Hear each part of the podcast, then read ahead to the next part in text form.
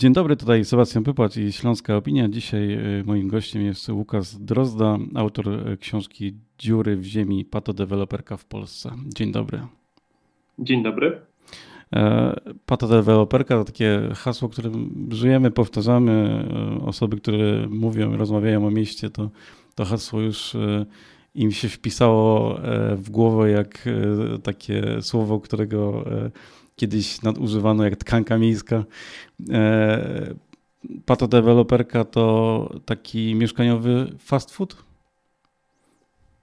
Tak, myślę, że dyskont mieszkaniowy, do tego byśmy może bardziej się e, porównali używając tego terminu. E, Patodeweloperka wynika z tego, że w ogóle w Polsce istnieje coś takiego jak dyskonty deweloperskie, które budują mieszkania dla nie najzamożniejszych klientów i właściwie nie powinny budować, ponieważ ludzie, którzy, których nie stać na to, żeby dużo zainwestować w nieruchomość, raczej nie powinni mieszkać e, w mieszkaniach, które kupuje się za ciężkie pieniądze, bo te pieniądze i tak są za małe w stosunku do tego, żeby kupić produkt mieszkaniowy dobrej jakości.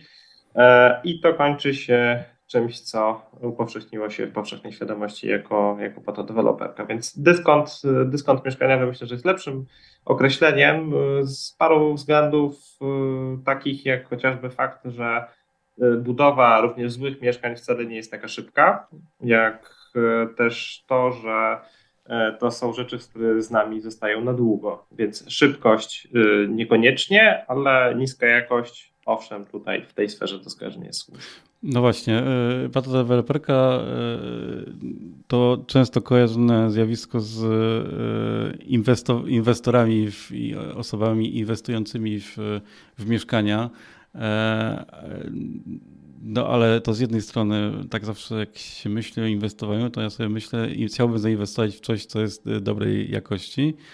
No, z drugiej strony e, są osoby, które też z różnych powodów e, kupują mieszkania w tak zwanej patodeweloperce dla siebie i też się tam odnajdują i trochę, dlatego ja użyłem tego e, skojarzenia z fast foodem, no bo mm, też korzystamy z tego fast foodu, często wiemy, że on jest niezdrowy, ale nadal e, do tego fast foodu zaglądamy.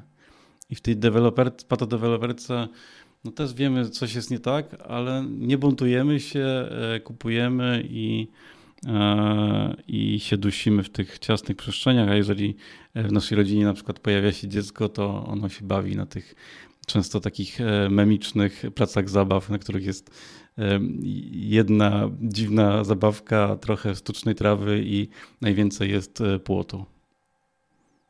To e, najgorzej, jeżeli się musi bawić w takiej przestrzeni, że nie ma żadnej drogi ucieczki, bo ogrodzone osiedle, na którym akurat e, zamieszkaliśmy, znajduje się w oddaleniu od bardziej rozwiniętej infrastruktury publicznej, ale rzeczywiście też często mieszkańcy tego typu osiedli no, szukają ratunku poza ich obszarem.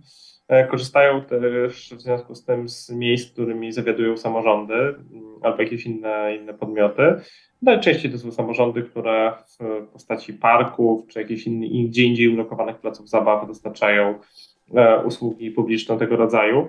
E, problemem rzeczywiście jest to, jeżeli to są osiedla wbudowane w bardziej peryferyjnych lokalizacjach, tego, tego nie brakuje. W książce dużo uwagi poświęcam zjawisku tak zwanej urbanistyki łanowej, czyli e, budowanych w, z reguły bardzo peryferyjnych lokalizacjach osiedli o absolutnie nieracjonalnym kształcie dostosowanym do E, układu dawnych e, nieruchomości rolnych, a nie dzieł obecnych działek budowlanych, co powoduje, że te osiedla są też źle zaplanowane pod kątem tego, jak, jaki mają kształt, że nie da tam się racjonalnie dostarczyć, um, zorganizować transportu, czy, czy właściwie niczego dostarczyć, bo na przykład potrafią się tworzyć tam korki, mimo tego, że nie są to żadne e, wielkie struktury przestrzenne.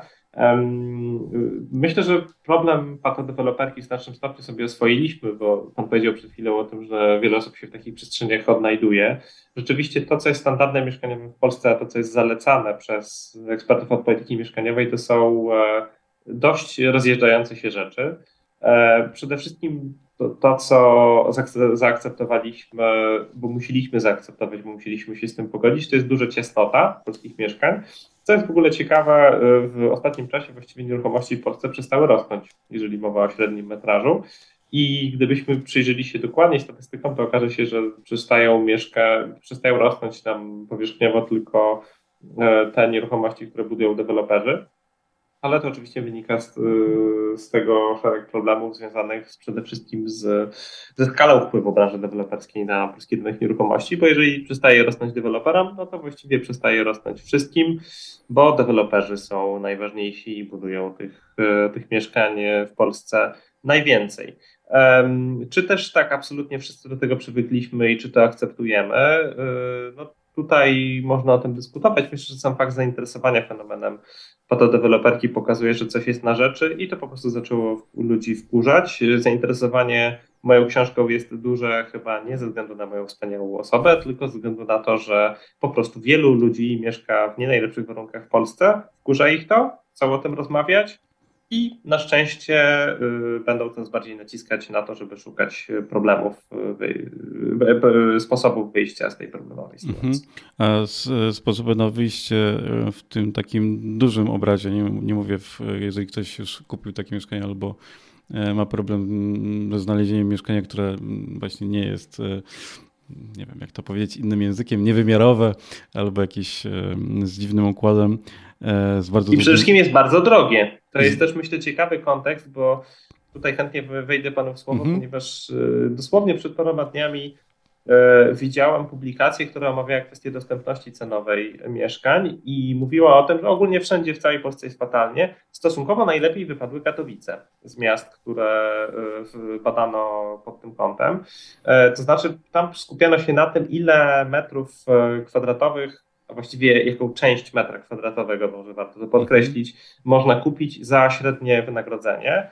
Jest szereg problemów związanych z tego typu statystyką, bo ani e, średnie wynagrodzenia nie do końca mówią o tym, ile faktycznie przeciętnej osobie w Polsce się zarabia pieniędzy e, i też, e, też one mówią o takiej sytuacji, ile można kupić powierzchni, bo nawet trudno powiedzieć o metrach kwadratowych, to jest zawsze poniżej metra kwadratowego za jedną e, średnią pensję, e, ale tylko w takim układzie, kiedy zrezygnujemy ze wszystkich innych wydatków w naszym życiu, więc to jest pewien uproszczony parametr.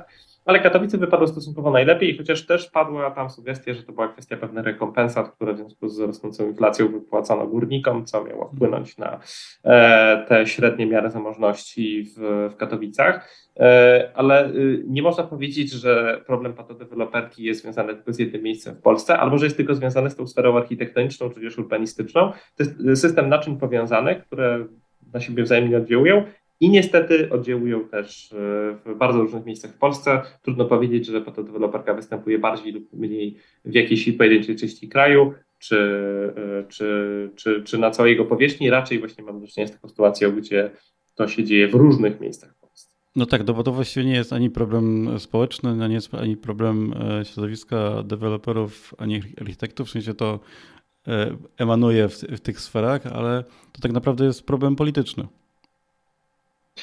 Tak, e, każda polityka publiczna, a przykładem polityki publicznej jest też oczywiście polityka mieszkaniowa, mm, musi być prowadzona. Nie może istnieć taka sytuacja, że nie ma jakiejś polityki publicznej. E, niektórzy zwolennicy najdalej posuniętych rozwiązań wolnorynkowych mówią na przykład o tym czasem, że polityka społeczna, a polityka mieszkaniowa też jest powiązana przecież z polityką społeczną. E, no więc te osoby mówią o tym, że polityka społeczna to jest piąte koło uwozu gospodarki. Istnieje czasem e, takie pojęcie, które się pojawia niekiedy w takiej dość populistycznie motywowanej debacie o rozwiązywaniu różnych problemów z obszaru polityki publicznej w Polsce. I nie można mówić w ten sposób, bo y, nawet jeżeli mamy wizję realizowania jakiejkolwiek polityki publicznej, takiej jak na przykład polityka mieszkaniowa za pomocą y, bardzo ograniczonej y, roli państwa, chociażby tworzenia jakichś uproszczonych norm regulacyjnych, czy, czy, czy wprost po prostu właściwie oddawania wszystkiego e, wolnemu rynkowi do, jako mechanizmowi takiej regulacji, e, to w rzeczywistości w dalszym ciągu mówimy o sytuacji, w której e, rola sektora publicznego, rola decyzji ze strony władz jest kluczowa. E, nie da się nie prowadzić jakiejś polityki publicznej. Świadome zaniechanie, albo nawet mniej świadome, też jest formą prowadzenia takiej polityki. I widzimy to też dość wyraźnie w Polsce, ponieważ e, brak konkurencji dla branży deweloperskiej, jeżeli mówimy o mieszkaniach nowych oddawanych do użytku w Polsce, to takiej konkurencji nie ma. Ona istnieje tylko w mniejszych ośrodkach, gdzie z kolei deweloperzy są mniej aktywni, bo oni chętnie operują tam, gdzie szczególnie mamy największe polskie miasta. W mniejszych ośrodkach tylko istnieje budownictwo jednorodzinne, ale, e, ale trudno je uznać za konkurenta dla branży deweloperskiej, bo ona odpowiada trochę na inne potrzeby, dla innych ludzi, e, gdzie indziej e, mieszkających lub gdzie indziej chcących zamieszkać. W związku z czym mm, rzeczywiście y, politycy mogliby stworzyć jakąś alternatywę dla deweloperów, albo mogliby wymusić pewne działania na branży deweloperskiej, które zmieniłyby jej oblicze. Rzeczywiście e, kwestia polityczna polega na tym, że właściwie brak woli politycznej.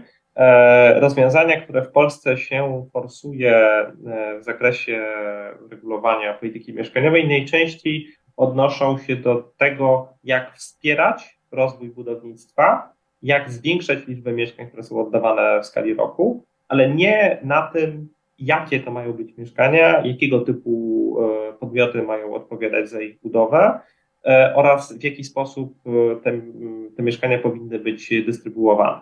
W praktyce tym, do czego zresztą powraca obecna władza w tej chwili po dwóch dekadach mniej więcej działania w identyczny sposób przy pomocy różnych polskich e, programów mieszkaniowych, e, no to z powrotem wracamy do właśnie rozwiązania pod tytułem mm, e, dopłacamy do kredytów hipotecznych, co jest rozwiązaniem niezwykle kosztownym dla finansów publicznych i trochę nie najlepszym z punktu widzenia czy to sprawiedliwości społecznej, czy, mm, czy nawet efektywności po prostu rozwiązywania palących problemów mieszkaniowych.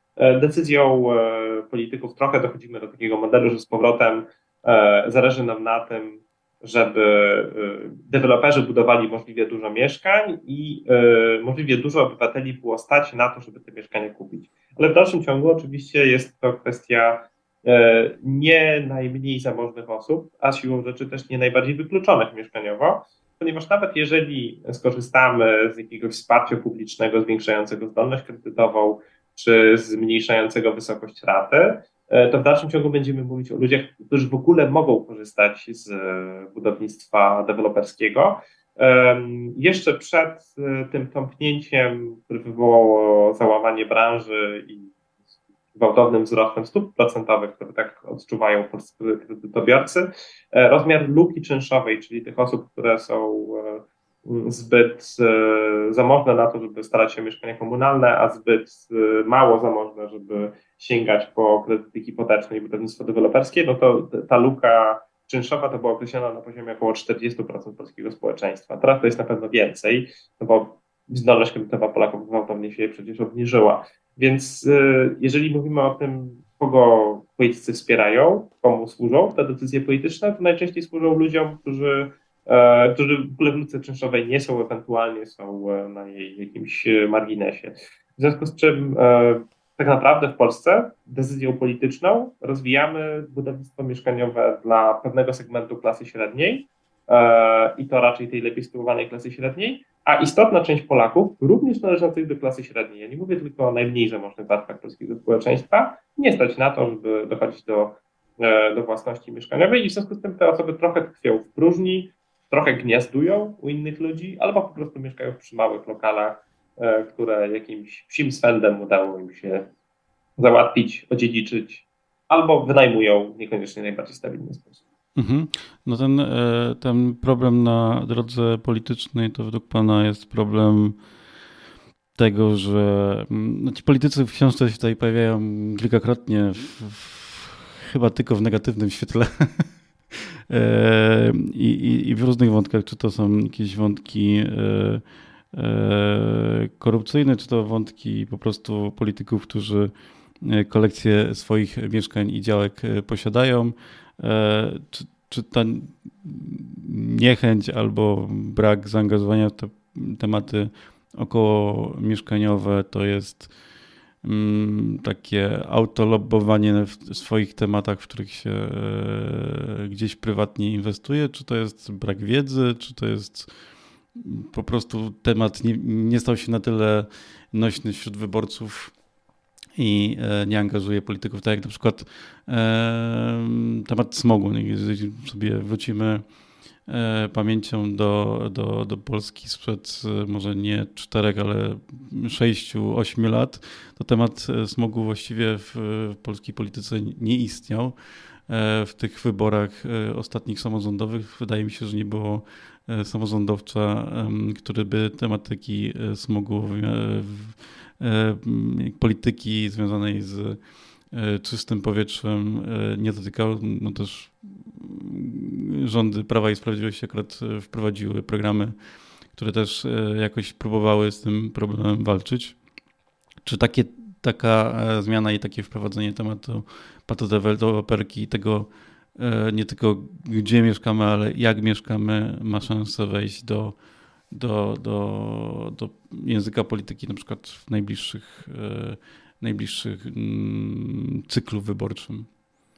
No właśnie, w najbliższym cyklu wyborczym przecież mówimy i o wyborach krajowych, i o wyborach samorządowych. Nie wiadomo do końca, kiedy te wybory samorządowe będą, ponieważ e, partia rządząca oczywiście postanowiła jeszcze bardziej wydłużyć kadencję samorządów, bo ktoś się boi, że może stracić swoje mandaty. Niemniej Odpowiadając na pierwszą część Pana pytania, e, powiedziałbym po staropolsku, czyli why not both? E, rzeczywiście to są różne czynniki, które mm, oddziałują. E, ja trochę nie wierzę w to, że da się to w uproszczony sposób wyjaśnić za pomocą tego, że jest jakiś jeden zły. Nie wiem, mamy jednego w Polsce jakiegoś oligarchę, właściciela dużej firmy deweloperskiej, albo klikę deweloperów, którzy E, oplotli swoimi mackami e, większość parlamentarną, e, nawet nie tylko z jednego ugrupowania, czy też większej ilości. Tym bardziej, że jak w książce o tym piszę, to nie jest tak, że to jest tylko zły PiS, albo zła Platforma, albo złe SLD, albo zły PSL, czy ktoś tam jeszcze. To jest kwestia dużych problemów, dużych wyzwań, przed którymi stoją stoją politycy od lat, którzy niekoniecznie podejmują racjonalne decyzje w tej materii. To wynika z różnych przyczyn. Oczywiście też ta indywidualna perspektywa osoby, która kolekcjonuje mieszkanie, w ten sposób inwestuje, e, myśląc o i własnej emeryturze, i przyszłości swoich dzieci, no to z perspektywy takiej osoby podwyższenie w Polsce podatków od nieruchomości, albo właściwie wprowadzenie, bo w tej chwili polskie nieruchomości mieszkalne właściwie nie są opodatkowane, to jest raj podatkowy. Trudno mówić o, o jakichś e, sensownych e, podatkach w tym zakresie. E, no to dla takich osób to jest niekorzystne. E, na pewno znajdziemy przykłady też na poziomie samorządowym e, osób, które działają w interesie branży deweloperskiej, bo chociażby ich kampanie wyborcze są dofinansowywane przez, przez firmy tego rodzaju w mniej czy bardziej bezpośredni sposób. Niemniej, niemniej sprawa jest dość zawiła i nie ma, nie ma jednego złego, który, który tutaj zawinił. Myślę, że też znaczącym problemem jest, są i te luki wiedzy, ale też fakt, że sama polityka mieszkaniowa jest e, niezwykle skomplikowaną materią i e, katastrofa programu Mieszkanie Plus jest tego przykładem. Nie da się za pomocą jednej różdżki, jednego magicznego rozwiązania tego ułożyć. To wymaga pierwsze skupienia się na paru programach realizowanych równocześnie, a nie tylko jakimś jednym rozwiązaniu. Po drugie, to wymaga koordynacji pomiędzy władzami E, samorządowymi i centralnymi. E, po trzecie, mm, to też nie do końca pasuje do logiki wyborczej. No, z tego punktu widzenia akurat y, rozrzedzenie wyborów w Polsce w taki sposób, że kadencja samorządów trwa już 5 lat, a nie 4, jest, no właściwie teraz będzie trwać chyba 5,5, mhm. E, jest nawet niezła, ponieważ inwestycje mieszkaniowe realizuje się dość długo. E, w dodatku sektor publiczny robi to jeszcze dłużej niż branża deweloperska, a nawet dla deweloperów to nie jest taki hop żeby kupić działkę i od razu postawić ekspresem e, mieszkanie, potem jeszcze je szybko sprzedać. To jest parę lat co najmniej na, na taką, taką inwestycję. Jeżeli grunty mają jakiś bardziej skomplikowany status, to to może trwać nawet dekadami. Um, więc e, nie jest, nie jest też tak łatwo z tego względu. Czy to może stać się przedmiotem kampanii wyborczej? W jakimś sensie już się stało, w jakimś sensie to, to zainteresowanie już jest. Ja nawet widziałem, że coś politycy mnie zaczęli śledzić na Twitterze e, w momencie, kiedy ujawniłem informację o wydaniu tej książki, więc, więc nawet jakoś tak jednostkowo jestem w stanie to zobaczyć. Niemniej, e, niemniej to nie jest też tak, że łatwo jest to rozwiązać w postaci wyborów, no bo można oczywiście krzyczeć o tym, że trzeba coś zrobić ze sferą mieszkaniową i aktualnie rządzący albo ktoś inny to złodzieje, którzy marnotrawią środki publiczne, a nasze ugrupowanie polityczne zrobi to lepiej niż tamci to, y, to nie, nie rozwiąże całego problemu. I trochę też jest tak z tym smogiem, e, który pan przywołał. Ja się chyba nie do końca zgodzę z tą tezą, że, że smog jest akurat aż tak e, w Polsce rozwiniętym politycznie e, problemem. Rzeczywiście coś, co dawniej było hasłem aktywistów miejskich, w tej chwili się upowszechniło i polscy samorządowcy chętnie o tym mówią. W przypadku niektórych polskich miast rzeczywiście widzimy postępy w tym. Postępuje wymiana tych przede wszystkim pieców węglowych, e, ale czy to jest tak rzeczywiście, że w całej Polsce z problemem smogu się uporaliśmy? No, ja jestem w pewnym sensie osobiście ofiarą tego problemu, ponieważ e, wychowywanie się na polskim przedmieściu rozwinęło we mnie astmę e, i powiem, że te zapachy, które doskonale znam ze swojego dzieciństwa i ten, ten widok tej takiej specyficznej mgły unoszącej się w Polsce zimą, no, tak zupełnie nie zniknął. Więc rzeczywiście retorycznie ten temat jest grany, jakieś programy zostały podjęte, e, ale myślę, że mm, trwa to długo i mogłoby trwać szybciej, tym bardziej, że mogłoby trwać szybciej niż rozwiązanie problemów w sferze mieszkaniowej, które są i bardziej kapitałochłonne, i, i bardziej skomplikowane, no bo kwestia um, likwidacji um, źródeł emisji, E, czy pyłu zawieszonego, czy, e, czy nie wiem, benzopirenu, to jest e, trochę bardziej złożona, no to jest mniej złożona kwestia niż rozwiązanie problemów w sferze, sferze mieszkaniowej. Wybudowanie w Polsce brakujących półtora czy nawet dwóch milionów mieszkań, bo o takich niedoborach mówimy w zakresie polskich zasobów mieszkaniowych, jest rzeczą bardziej złożoną niż, niż to, czym E, z czym się mierzymy w kwestii, w kwestii przeciwdziałania zanieczyszczeniom powietrza czy, czy, czy smogu. Na dodatek e, sama kwestia wybudowania mieszkań to jedno, a jeszcze jest inną kwestią to, jakiej one będą jakości i czy e, te mieszkania będą dostępne cenowo dla Polaków i czy w ogóle będą to mieszkania, których nie trzeba kupować, bo problemem polskiej polityki mieszkaniowej jest to, że ona przymusza nas do własności, uczy nas tego, że dochodzenie do własności jest racjonalną strategią przetrwania, a tak naprawdę w większym stopniu powinniśmy się skupić na tym, co jest nam potrzebne, to znaczy jak mieszkać w warunkach godnych, jak uniknąć przeludnienia, jak uniknąć złych warunków mieszkaniowych, które wyrażają się nie tylko w ciasnocie, ale też na przykład w przeciwdziałaniu ubóstwu energetycznemu, czy w dobrym środowisku akustycznym, w mieszkaniach, które będą sprzyjać naszemu dobrostanowi psychicznemu, a niekoniecznie w tym, żeby tylko dostać akt notarialny. A mam wrażenie, że to najbardziej polityków w Polsce zajmuje, żeby budować więcej mieszkań deweloperskich, aby więcej osób je mogło kupić, a nie to, żebyśmy mieszkali w lepszych warunkach. Tak, to, to, z tym smogiem nie chodziło mi o to, że problem rozwiązany, chociaż z perspektywy Śląska to oczywiście mam trochę z tyłu głowy to, że mamy na poziomie województwa uchwałę antysmogową jednak ten temat e, ruszył, też na poziomie kraju jednak program Czyste Powietrze, obojętnie go czyniamy, po prostu się pojawił. Tak? No, e, przez wiele lat e, z naszego dzieciństwa pamiętamy te, te te, te chmury, i, e, o których. Tak, tylko, tylko wie pan, to jest, to jest dobra analogia do y, polityki mieszkaniowej, która nie polega na tym, że deweloperzy budują w Polsce 100% mieszkań. Nawet w takim mieście jak Warszawa, z której pochodzę, deweloperzy nie budują 100%, chociaż ich udział w rynku mieszkań nowych oddawanych do użytku zbliża się do tego poziomu. Tylko mówimy rzeczywiście o takiej dysproporcji, że pomimo tego, że w teorii polityka mieszkaniowa opiera się na paru nogach, mamy parę rozwiązań realizowanych równocześnie, to w praktyce, mm, w praktyce tego typu e, rozwiązania są najczęściej ciekawostkami statystycznymi wobec produkcji deweloperskiej, e, która absolutnie dominuje. Więc w takim zakresie